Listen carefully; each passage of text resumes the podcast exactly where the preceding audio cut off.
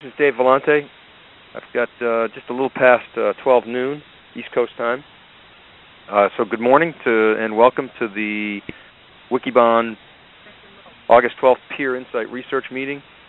Uh, the topic today is EMC CX4 announcement and leveraging CLARiiON investments. And leading the call, it's our pleasure to have Nick Allen, the former Gartner VP and founder of the Todd Point Group. Uh, welcome, Nick. Uh, good to have you. As many of you know, uh, the format of the Wikibon Peer Insight is as follows. I'll be the moderator today, and Nick is going to present his analysis and, and share some thoughts uh, about the announcement, uh, and specifically try to focus on, on what's different that hasn't been reported in the trade press and some of the customer implications. This is an open forum. Anyone's welcome to participate and, and ask questions. Nick will do a brief introduction, and then we'll, we'll open it up. At the end of the meeting, I'll do a summary, which will be posted on wikibon.org within a couple of hours, and then we'll follow that up with additional analysis focused on customer implications. The meeting will last one hour and is being recorded. So with that, I'd like to turn it over to Nick. Uh, and Nick, uh, for, again, welcome, and can you share your thoughts on the new CLARiiON and what it all means to customers? Yeah, thank you, Dave, and uh, greetings to the Wikibon community. So this, this announcement uh, was described by Computer Reseller News as everything but the Yes. And it's a fair, fair assessment. Um, but when you start digging deeper and taking things apart and, and things like that, it, it, gets a little bit more interesting. But before we do that, let's just briefly go over, you know, what was announced and, and put it in, in, the context of a couple of fronts. On the on the performance front, uh, bigger, better, faster, uh, by a minimum of twofold. Uh, we think some users will be able to get more than that, and we think probably all users will get two times the performance. They got this by going to a 64-bit architecture. Um, they can exploit dual and, and quad-core processors, uh, bigger system cache, and um, no surprise here, they, on the performance front, they also announced flash drives for availability in October. On the green front, a lot of stuff. In some cases, filling in holes and some new stuff. Uh, first one is thin provisioning. Uh, no surprise. Also not available in October. Spin down, ability to spin down drives. Um, announced capability. Uh, it's already existed in the disk library product of the EMC. Uh, testing will go on for that through 2009. Uh, also on green, 5400 RPM, one terabyte drive, um, and adaptive uh, cooling. The fans are variable speed fans, and they'll speed up and speed down what they do. On the availability front, you know, there's, there's two kinds of availability. There's there's, the service available, period, and then is it performing up up to requirement? I, I describe that as, as, performance availability. And um, EMC has made improvements to its persistent memory or persistent write cache. Now, any dual controller uh, subsystem like this, uh, you take one side down, you're basically doubling the load on, on the other side. And that other side uh, wants to use write cache. A lot of these systems get perform, um, get their good performance because of uh, write caching. Um, and the, for service actions where you have to install microcode or take an outage, a hardware outage, um, a lot of systems in the marketplace um, shut down that write cache, and therefore performance becomes uh, highly problematic. Um, with the improvements that, that EMC has made, uh, they basically provide, basically don't shut down that write cache unless they absolutely, absolutely, absolutely have to. This means that the service actions are faster, the second side will come up faster, um, and it's fundamentally simplified for the end user. Provides better performance availability. Um, they also added uh, some data integrity checking uh, you, know, you get 960 drives in the largest system, and you get a lot of data. People have been doing all kinds of experiments measuring. If you have a petabyte of data, how much of that data is actually bad? The numbers are actually kind of surprising. So, you know, more and more data checking is a, is a, is a good thing. Hey, Nick. Yeah. Hey, um, can I ask you to just speak up a little louder? I'm having a little trouble hearing you. Um, okay. That's better. Okay. I'm trying not to overload the telephone system. Um, let's see, where was I? Flexibility. Um, also providing performance, but also providing flexibility is they've separated the I/O processors from the, the core hardware um, using hot pluggable PCI X slots. And they call this an ultraflex technology. You can plug in iSCSI adapters or fiber channel adapters or both, or all fiber channel or all iSCSI if you want. Um, but perhaps more importantly is EMC is clearly positioning itself for future protocols such as fiber channel over Ethernet or, or 10 gigabit Ethernet. Um, it's ahead. The um,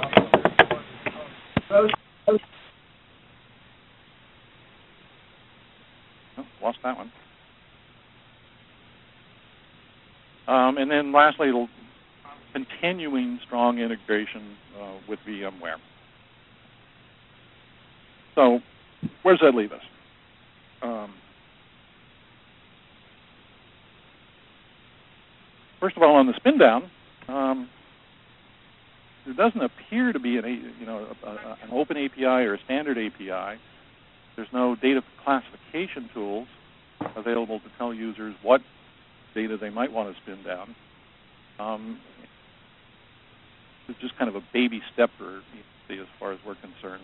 It's going to take a while for them to figure out which applications, which data is going to be appropriate for spin down.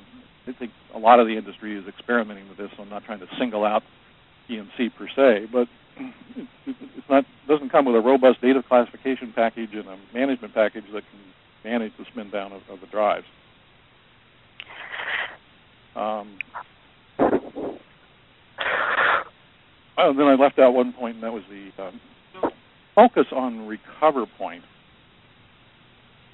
There's still mirror view and snap view for synchronous replication, but uh, they have integrated into the Flare code itself uh, the, the, write splitter, uh, which takes every write going to one line and mirrors it to the recover point appliance. Um, this was available before as a patch. Now it's completely integrated. Now users have a choice of they can split it at the host, they can split it in the network, or, the, or they can split it on the on the CX box. Um,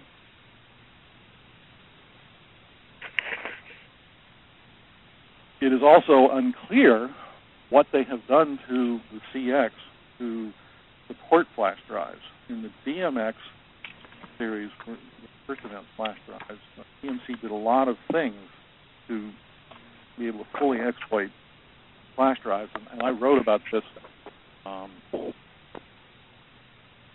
in our analysis, in Wikibon analysis of the uh, DMX flash drives. Uh, things like um, turning off uh, prefetch, things like actually turning off uh, write cache, because you're going to another form of solid state memory. A whole bunch of whole bunch of little things, maybe not so little, that um, allow users to fully exploit uh, Flash. And, and I kind of question whether there'd be a huge demand for for flash drives in the CX series. Um, EMC claims they have lots of customers that are interested in it, but everybody's kind of interested in it. How many people have actually deployed it? Um, and you know, we'd like to see EMC explain how flash drives are going to going to perform in the CX uh, versus the DMX or you know, versus any other kind of system. So the recover point was a was a focus of this announcement, but it wasn't anything particularly new. It was just the the integration. Uh, you still have all the other capabilities the um, remote copy capabilities, snap capabilities, so on and so forth. Um, so with this, all of these kitchen sink, sink kind of things, um, you know, if you're a fan of CLARiiON, you're a bigger fan of CLARiiON today. If you're not a fan of, of CLARiiON, uh, you might become a fan, and this is certainly going to force competition to work harder. Uh, LSI in particular, uh, some of the other smaller players out there, 3PAR, Compellent, they're basically just saying EMC is playing catch up. To some degree, that's true, but this is a uh, you know EMC is a strong player in the mid in in the mid range space. They continue to roll out feature and function at an accelerated pace. Uh, we would expect to see some um, more management software around data classification, around performance management uh, coming from EMC. It's real clear that EMC is committed to this marketplace and, and continues to roll out feature and function. And um, I think the competition um, has less places to ridicule EMC and should now be a little more afraid of EMC. That's really about it. Dave, you got some questions? Yeah. So um, let's see. So you talked about uh, 2x performance, and, and, so EMC clearly has made some substantial changes to the architecture, right? There's chip upgrades, and they're using quad-core processors and Flare code 64-bit, and and I don't think uh, is there any disagreement that these these enhancements are more than sufficient to support these latest innovations? Uh, I presume nobody disagrees with that, but I guess my question is, do we have any sense as to is that 2x performance, you know, running all these innovations, or is that in sort of raw, stripped down CLARiiON mode? Uh, in other words, should users expect to see 2x performance running, um, for example, uh, uh, uh, thin provisioning and and and you know new uh, re- remote replication capabilities, for example? Well, when vendors make public performance claims in announcements, they usually um, are understating the performance, and they basically are guaranteeing that with everything running, you will get at least 2x performance. Now, you know, the proof is in the pudding, and we have to get the systems in marketplace and stuff like that. But I would be very surprised if there was a performance shortfall, even with all the bells and whistles. Okay, and so how far do you think EMC can take the architecture? Any any thoughts on that, or any other opinions that folks might have? else want to chime in before I? It's, it's Josh. Hi, Josh. It's still a standard dual controller. So, and this is the architecture, in fact. Changing the chip is very important. Changing to 64-bit faster chips is impo- is important. In my point of view, one of the most important uh, part of the announcement is the channels. Increasing the number of the channels up to 24 in the 480 and 32 in 960, which goes over the standard uh, eight channels in when the major competition is. Increasing the capacity the number of I/O channels is, is significantly increased, and in fact, the systems ship with both Fiber Channel and iSCSI installed, and you don't have to throw those away because there's enough slots in there to handle pretty much any activity. And Josh is absolutely right. This is a dual controller design. Um, it's not a clustered design. Will it ever turn into a clustered design? I kind of doubt it. Uh, but there is a huge market for for um, mid-range products. Um, it's it's a healthy. It's bio- still most of the other controllers are are dual controller. Right. There are very few cluster designs. Right. In general, I have to say it's the I mean, I always called CLARiiON Opel, which is German car, which is which was not very exciting, but running okay. And this time they went above that. There are nice feature here. The, if you look in the history of CLARiiON, CLARiiON, CLARiiON in most of the cases was lagging in features in comparison to the competition. And this time they went ahead. So it's my point of view, very important uh, announcement in the mid-range. It may hurt the sales of EMC of the DMX uh, 950 for non-mainframe because definitely overlapping it. But it Well, is yeah, there's, important there's to been overlap for quite some time. Yeah, but, but the, the, the, the, the biggest difference was yeah, the number of channels and bandwidth, bandwidth and etc. And now it's it's overlapping even stronger. Is, is the back end loops or is it a switched back end? It looks like it is a switched. It's a switched back end. Okay. Yeah. Is it? Is that your understanding, Nick? Um, actually, I'm not totally clear on that because there's fiber channel in the back end, but then they support SATA drives. SATA you can switch. Well, no, well, in terms of okay, we know the front end's f- fiber channel and and and iSCSI, and the back end, you know, that previously with the CX3s, um, you had you had back end loops, right? You had essentially a loop architecture. Yeah, arbitrary. Uh, yeah, has, has it gone from has it gone from FCAL from arbitrary to loop to switched, or is it still a loop? Which is fine. I just wanted to know if, if it is a loop, um, how many channels do you have? Do you have 8, 16, 32? Does anyone know? Like for instance, the, the, the on the 960 model, uh, on the, on the uh, how many back end channels are there? Who, who's asking this? You can just give a first name. If you, This this is Raul. I'm, I work for uh, EMC partner Verizon Business. thanks, Raul. Sure. I have those numbers. The only the only uh, I Okay. didn't see any any explanation about this. The only thing is if you look at the presentation, the presentation looked like the connect connection are point to point, like a switch one. Now it maybe Okay. this is just on the on the on the slides, but this is the only uh, I will say hint that this is switched. Okay, no, that that's a significant change going from uh, uh, uh, from a loop to a switched architecture. That's really good. I'm not sure that we totally Yeah, confirm the that. question is why they why they didn't emphasize that if it is true. Yeah, I'm sorry, Nick. You you you had, you were saying what? I think EMC is on the call. Can they confirm what the back end architecture is? Um, The- I do have a number of a maximum of eight fiber channel back end ports on the 480 and 16 on the 960. Okay, then they're probably loops, which is fine. So at least at least with the increase in the number of drives uh, from 40 to 960, they've doubled the number of loops, which is good because as you expand the number of drives, you definitely want to increase your back end loops. So that's that's definitely a good thing. So, Raul, from your perspective, from a from a partner's perspective, saying you, you seem pretty positive on on this announcement. Um, can you give us your, your your your quick take from your perspective?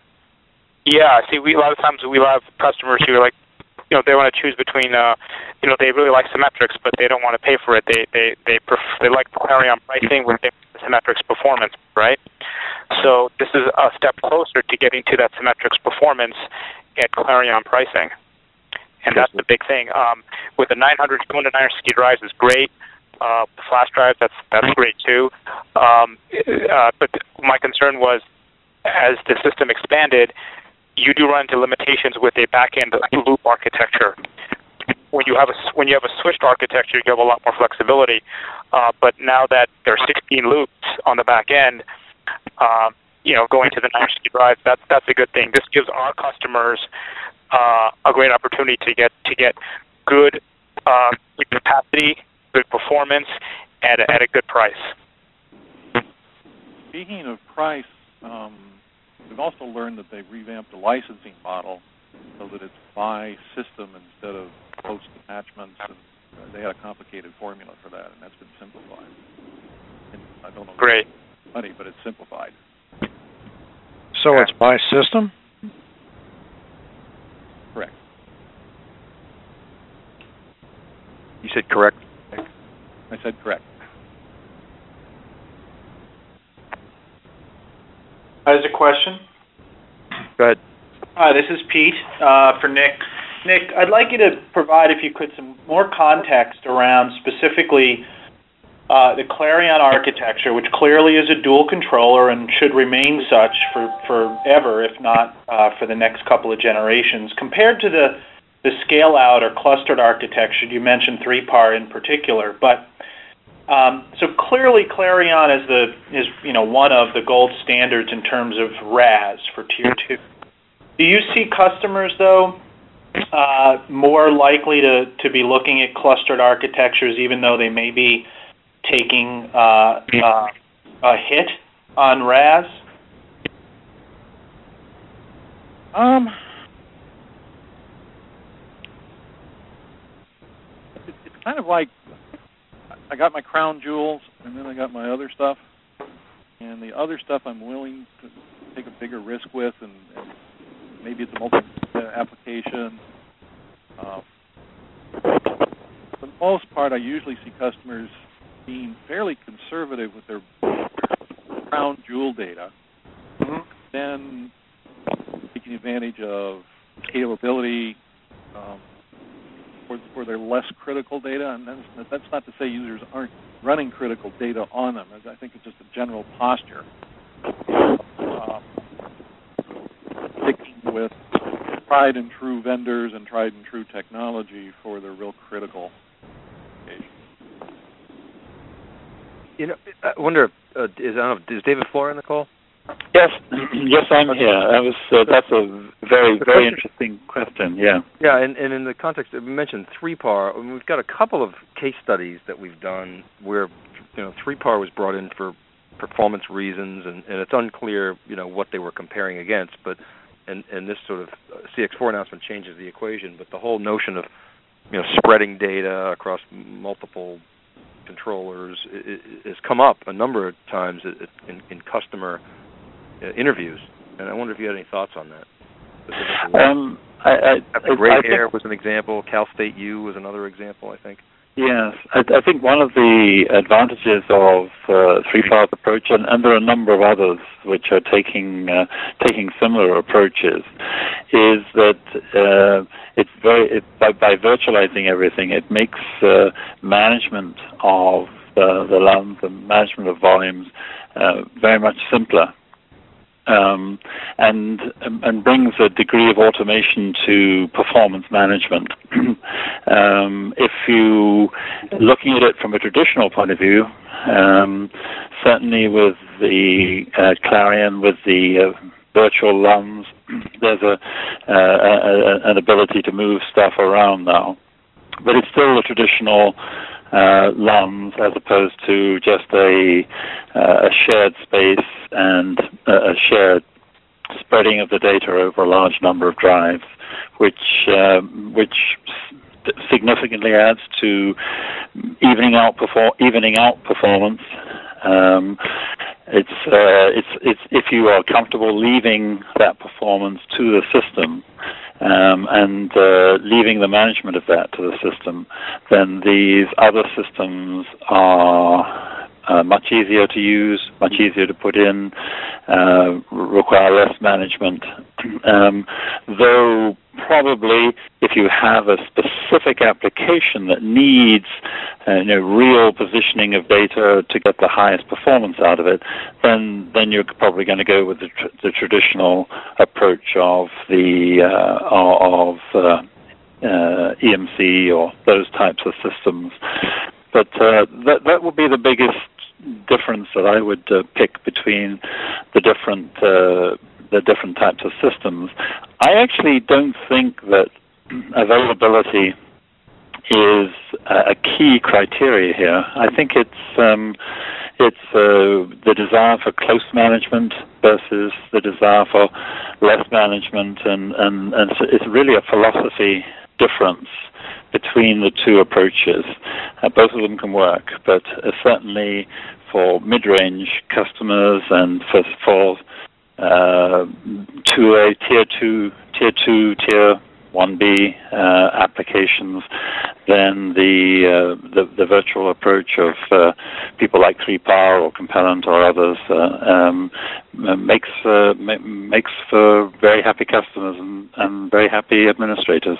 Did you say you, I just want to make sure I understood what you said. Just that the availability is not necessarily a key criterion here. You, you well, I, I, said that, that, that I don't think that um, the availability of those systems is any significantly less.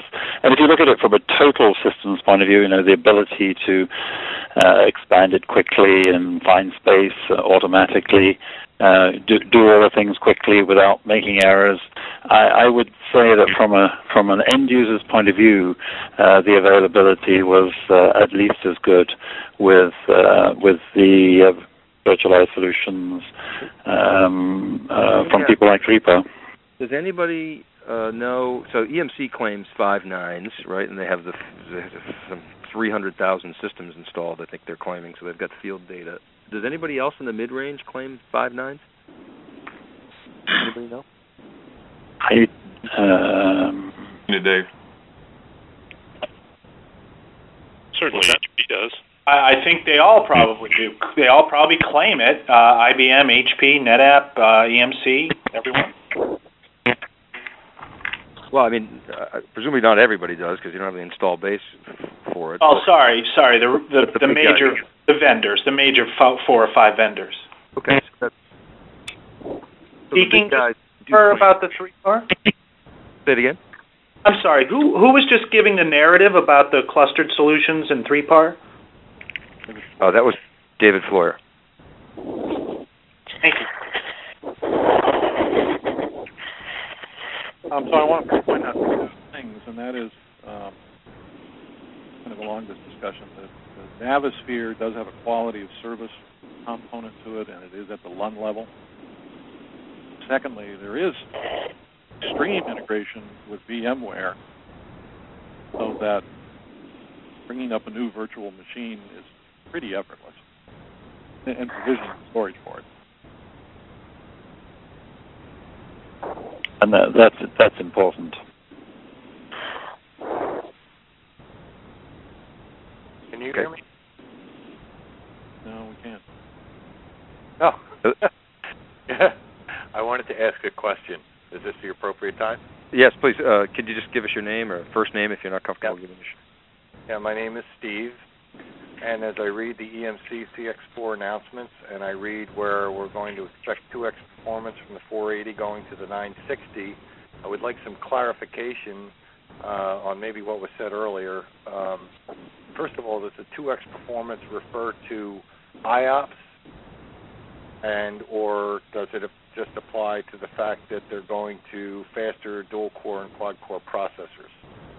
And then the second part of my question goes to uh, somebody had asked earlier, does this imply that, you know, I mean, if they're running thin provisioning and features like that, that the customer can still expect the 2x performance number? And I think the uh, Nick's comment was that they understate their performance, therefore they will get 2x performance running uh, any special function. Right. So performance is either throughput or response time, and uh, I would not expect. I, I, we, we could see a, a slight improvement in response time just based on um, the I/O cards being separate and things like that. But the general the context here was IOPS. At a consistent response time, right? Or a, right. Right. Yeah. Is the implication. The 2x and that 2x performance number can be expected if the customer deploys things like thin provisioning. Yeah, and that was my question, Nick, and, and EMC. be comfortable that, that that's the case, but. Uh, well, I mean, they've improved the architecture. They've got dual controllers, faster processors, and and that. But it seems to me maybe they're. I mean, part of that uh, horsepower is going to be eaten up by the new f- special function they put in. Yeah, I would agree. Some of. I don't think that we we can get a, a, a answer, clear answer of that and on top of that, EMC is not taking part in SPC like the other vendors when you when you can see the what is the performance and what is the throughput. Yeah, of course, Josh. In that case, they're going to turn off everything to get the highest SPC numbers possible, right? So, um, I'm yeah, not okay, sure. but I'm not sure that would answer some public and some SPC one just measures how fast you, you can get. Yeah. Yeah, I mean, this is always one of those it depends types of things. But but you know, our experience clearly has been in talking to customers of thin provisioning that it, it doesn't speed it up, right? Right, David? You might be able to comment on that. Or? Yeah, it it uh, Did you say? Did you say it doesn't speed it up? Yeah, it's it, it, it's not a performance enhancing. No, but but uh, it, it's it's not something that uh, it, it, it depends what uh, how you've implemented the um, uh, thin provisioning. But in, in general, the thin provisioning is uh, is not something that's on all the time. Uh, it's it's it's a, a, a, a, something some some background, basically background tasks. It needs to be done. Um, so I, I, wouldn't say that virtual thin provisioning was a, a huge overhead uh, on the system. I think the, the bigger overheads come when you're using the virtual LUNs to move stuff around. Um, that that can be a big performance uh, hit on the on the system, uh, and and that, that goes for virtual systems from other vendors. So I, I think it's the um, the the virtual LUNs and things, which would be the biggest overhead. And I suspect that um, that you know part of the uh, Motivationverse uh, announcement is making sure there is sufficient power there to to help those those uh, processes. Okay, so I, I think I'm hearing when that you put in that, a layer of abstraction, you got to do mapping, right? Yeah. Mapping, yeah. Mapping lookup. So there's some overhead there, but I don't think, based on experience with other systems, I don't think it would be that big. Well, presumably sn- snapshots as well. Snapshots have traditionally tended to slow the the actual operational or production performance that a user sees on a CLARiiON. So, with, I agree. Copy, with, with copy on write technology, yes, you're right. Yeah. But that that existed before, so. Right. So you, one you, you final question. go ahead. Sure. I have one, just a one final question on the 2X and whether or not that, you know, I quoted the 480 to 960, and at least from reading the announcement, that's what I thought EMC was implying was that it was just the 480 and the 960. Does the 2X apply to all of the new CLARiiON models?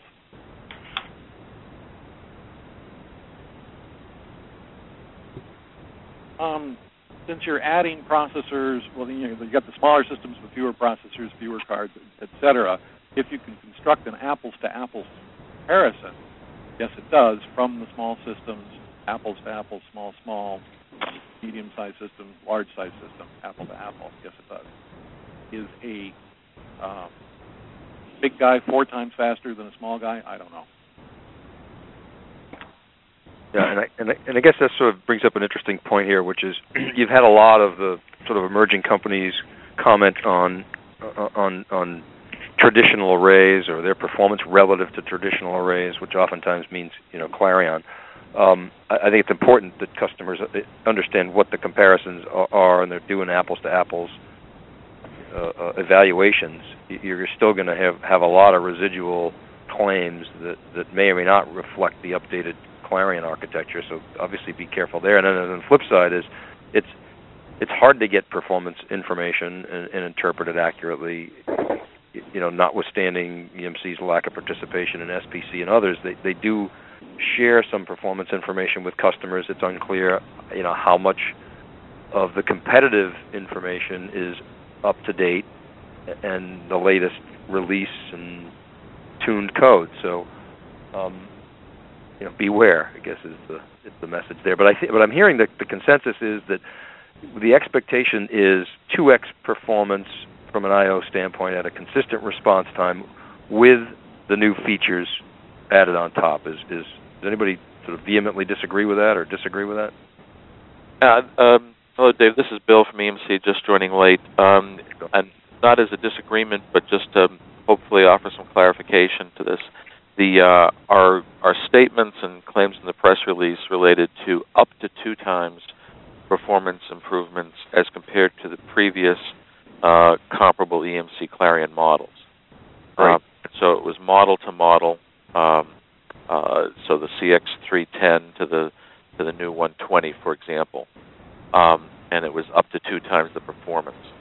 So it was not necessarily related within the model range and also recall I, I, heard some of the tail end of the discussion on virtual provisioning uh, of whether that included a virtual provision environment.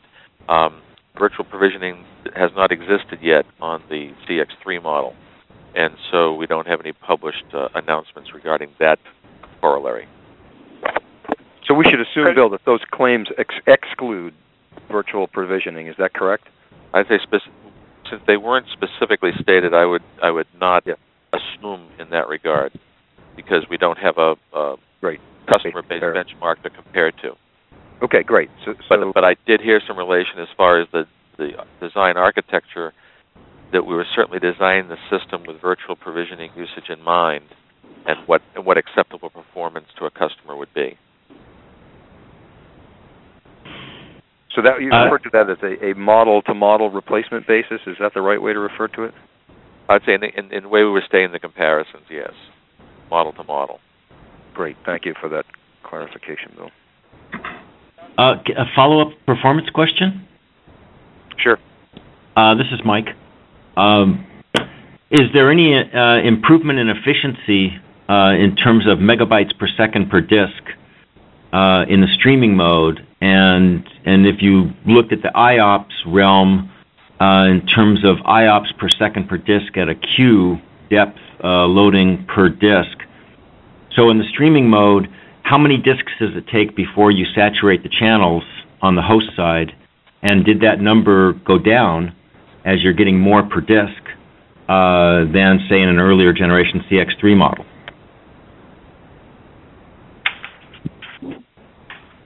So, Nick, I think I know what the answer is going to be to that, which is we don't know. But do you have any insight there, or anybody?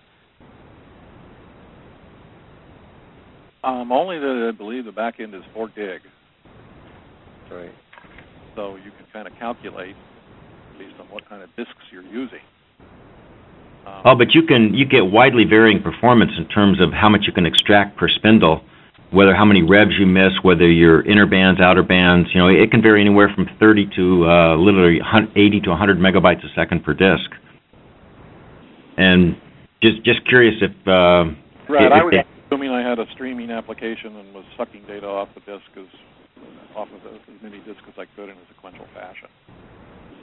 Um, in semi-random fashion, absolutely, you're going to get a lot of variation. Basically, we, we don't really know. And we're not going to know until EMC publishes the numbers or we get some. okay, all right, thank you. I, I would not expect the CPU improvements and the memory improvements to significantly improve streaming performance. That's usually just based on what you got in the back end. Right. But the double the cache would, more to take to get to the data. Go ahead. But you got double the cash, so that should help your streaming performance quite a lot, right? Um, back cache kind of gets in the way. Yeah. We get in the way, okay. You've got to read into and write out of it. Uh, so you can bypass cash in some cases. Some workloads, it's quite a benefit. Right. Okay, that's true. Yeah, right.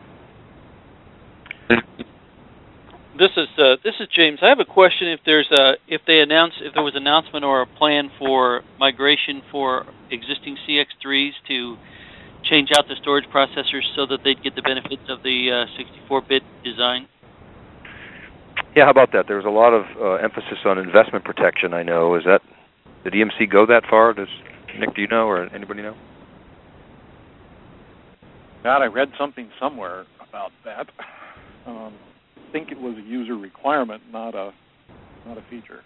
Yeah, excuse me. This is Bill again. Um, we announced that um, 90 days post GA, which would be in the October time frame, that uh, uh, data in place upgrades would be available. Thank you. Okay, great. Thanks. Yep. So, so Bill, are you saying that if we have, oh, um, um, this, this is Raul from Verizon Business. We're an EMC partner.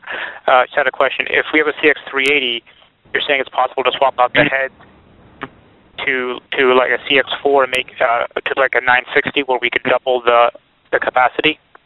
Yeah, part of it I think is, is perspective on, let's say, swapping out the head versus swapping out the disk.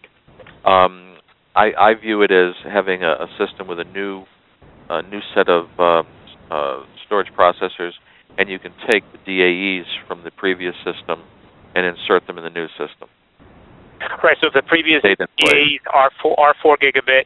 We keep those keep those DAEs and then um, add on newer ones the thing is with the CX4 now we go from from the if we go from the three six uh, the 380 to the 4-960, we go from eight backend loops to 16 backend loops. Is, is that correct?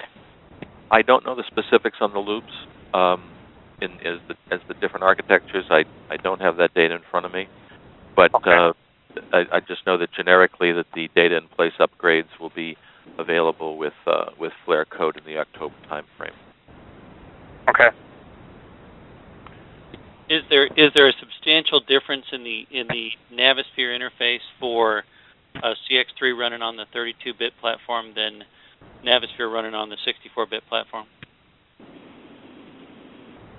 I mean, are, are we going to, you know, what what level of retraining would we or additional training would we need to uh, provide for storage administrators moving from one platform to the other or supporting both simultaneously? Just the new features like the virtual, thin provisioning. Um. Keep a little minor training on on the uh, splitter code for recover points.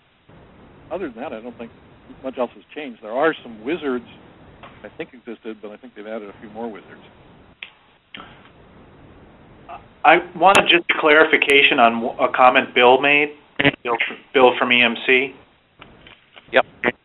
Um, so you said that data in place upgrades would be available with Flare code in October. Does that imply that there will be an up a, a new version of Flare required to support a data in place upgrade? Yes, I didn't mean it specifically for that, but uh, as, since we're related or, or as part of the relation of the uh, features such as flash technology and uh, virtual provisioning being available in October, that's all part of the same Flare uh, upgrade. And, and is that a Flare upgrade? Is that I'm sorry. Did the CX4 ship already with a with a certain version of Flare? Yes, And then you're going to upgrade that version to. yes. Okay, thank you. So, Bill, what does that mean? Any, any customer on maintenance is going to uh, automatically get that, or is that a, a, a license uh, a, a fee involved in that? Can you? Uh, automatically get it. Yeah, right. I, Oh, I uh, guess uh, the question, the question that you know, getting back to the question that I had about the the, the differences. So, is there is there going to be uh, like a split where we have Flare for 64 and Flare for 32, or are they going to try to recombine those things? And uh, in other words, can we get some of the functionality from the new Flare for the 64-bit back ported to the 32-bit for our CX3s, or is that something that's going to be we'll need to do a, a, an upgrade to do that? The um, you can see your, your sales teams or local account teams for details on uh, what features will be back supported to the CX3 um, speci- specifically, and uh, otherwise there's there's no Flare uh, support difference as you other than you've seen before. But there'll be uh, there may let me put this way. The reason I'm not making a blanket statement, there may be some features that we've talked about going forward that will not be available on CX3. So I wanted to let you know, folks on the call, it, uh, I've had confirmation that the architecture is not switched, uh, but and how the loops are configured and how many drives per loops uh, uh, per model is, varies very w- you know, quite widely, and it's not something that really we could figure out on this call. But uh, But it's definitely it's definitely looped though. That's that's uh, that's um, Yeah. that's important. That's wanted to know the difference. Okay. Um, okay, Nick. In, in the time we have remaining, you, you, you talked a lot about, uh, or a little bit about the emphasis on energy efficiency and spin down. Now, my understanding is this is not a. It, the spin down is basically there's there's a couple of features here, the energy efficiency features. You've got uh, sleep mode spin down, right, and then you've also got uh, uh, the capability to put in slower spin speed devices. Is that right? Well, there's there's certain things you can do with a disk drive. You can retract the heads, and, and it actually gives you a lot because of the reduced air turbulence. Um, you can spin it slower. That gives you quite a bit. Um, and turn off the spindle but keep the electronics alive, or you can just completely shut the whole thing down. Um, nobody does the latter one because you need to be able to talk to the drives and data scrubbing. Uh, this this spin down is the spin down the spindle will keep the electronics live. It does not exploit any of the laptop world um, yet. May. Yeah. Okay. It's hard enough to figure out which data and when spin it down. Much less, well, do I do a spin? Do I do a power saving one feature or a power saving two feature or a power saving three feature? Spin down is only for SATA drives, isn't that isn't that correct? Uh, not for fiber. It's not for fiber channel drives. That's that's what I read in, in the article Enterprise Strategy Group. They're saying um, spin down is limited to SATA drives.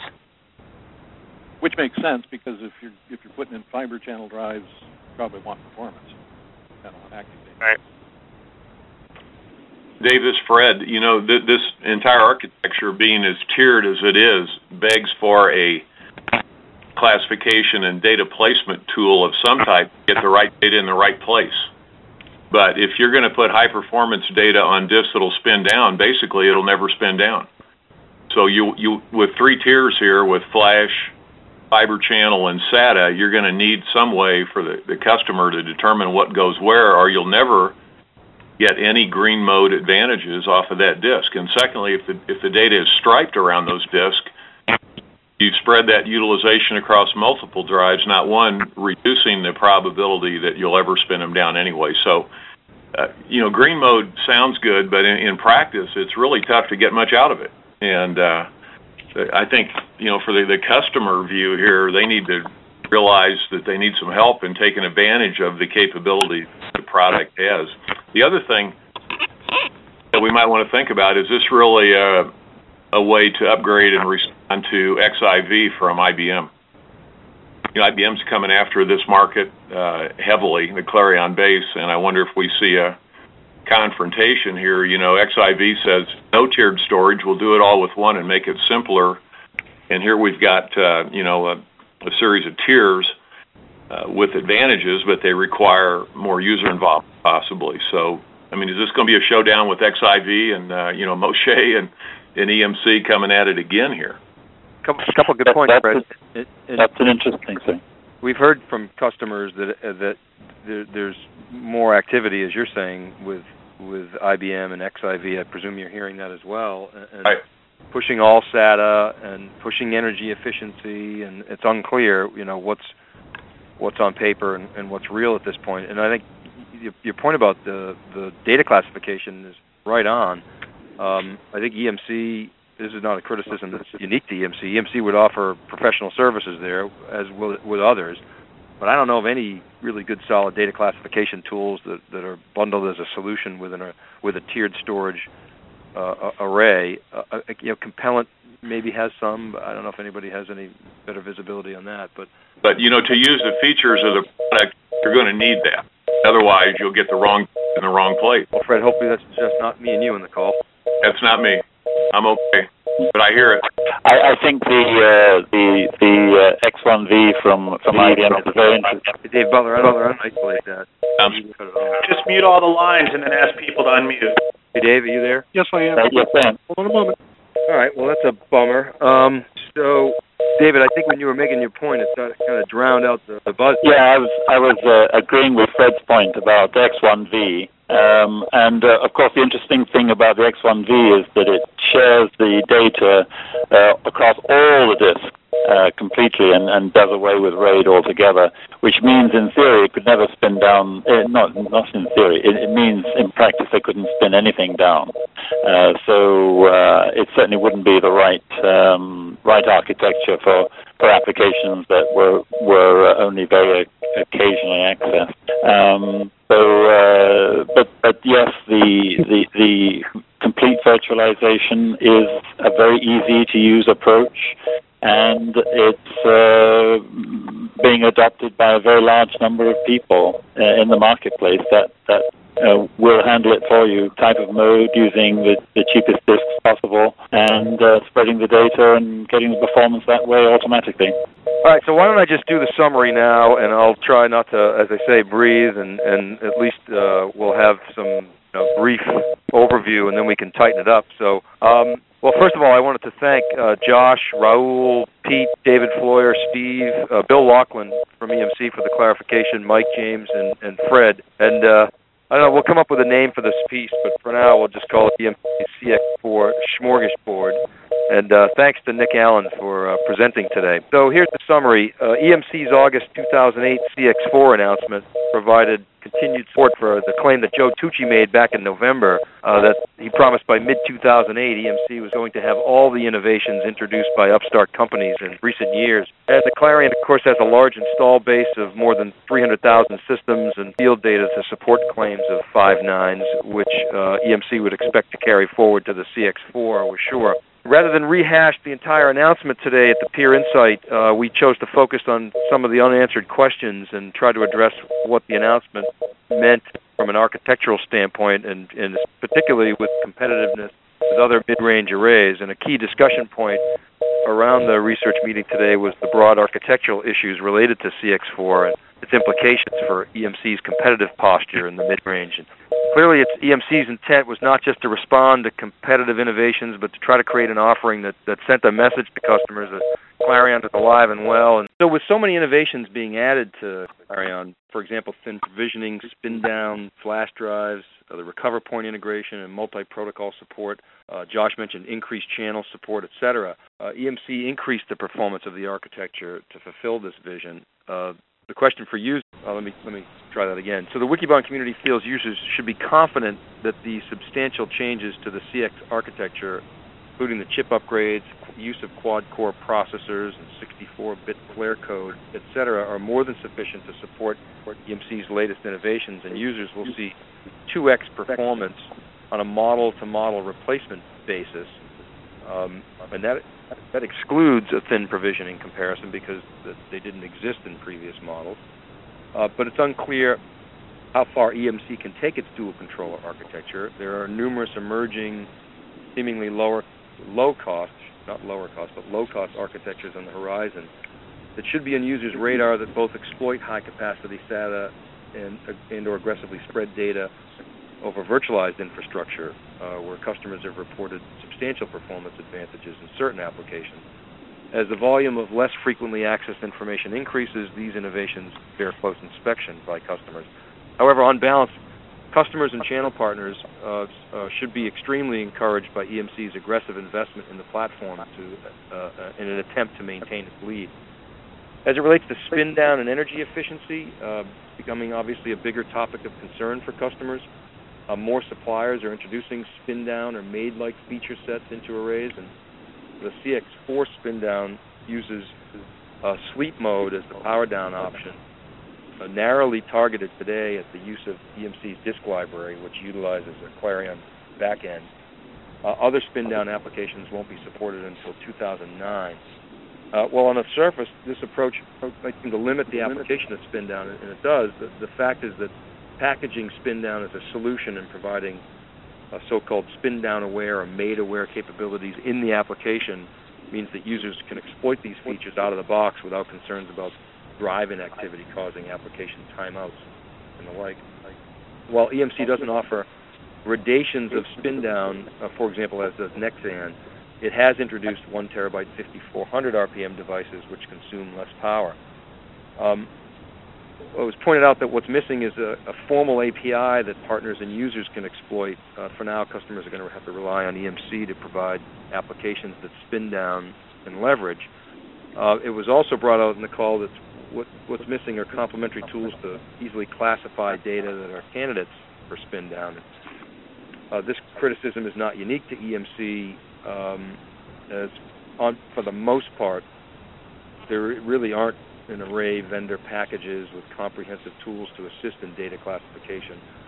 Uh, EMC and others do offer professional services to provide for classification. Users should balance the potential for energy savings with the cost of these services.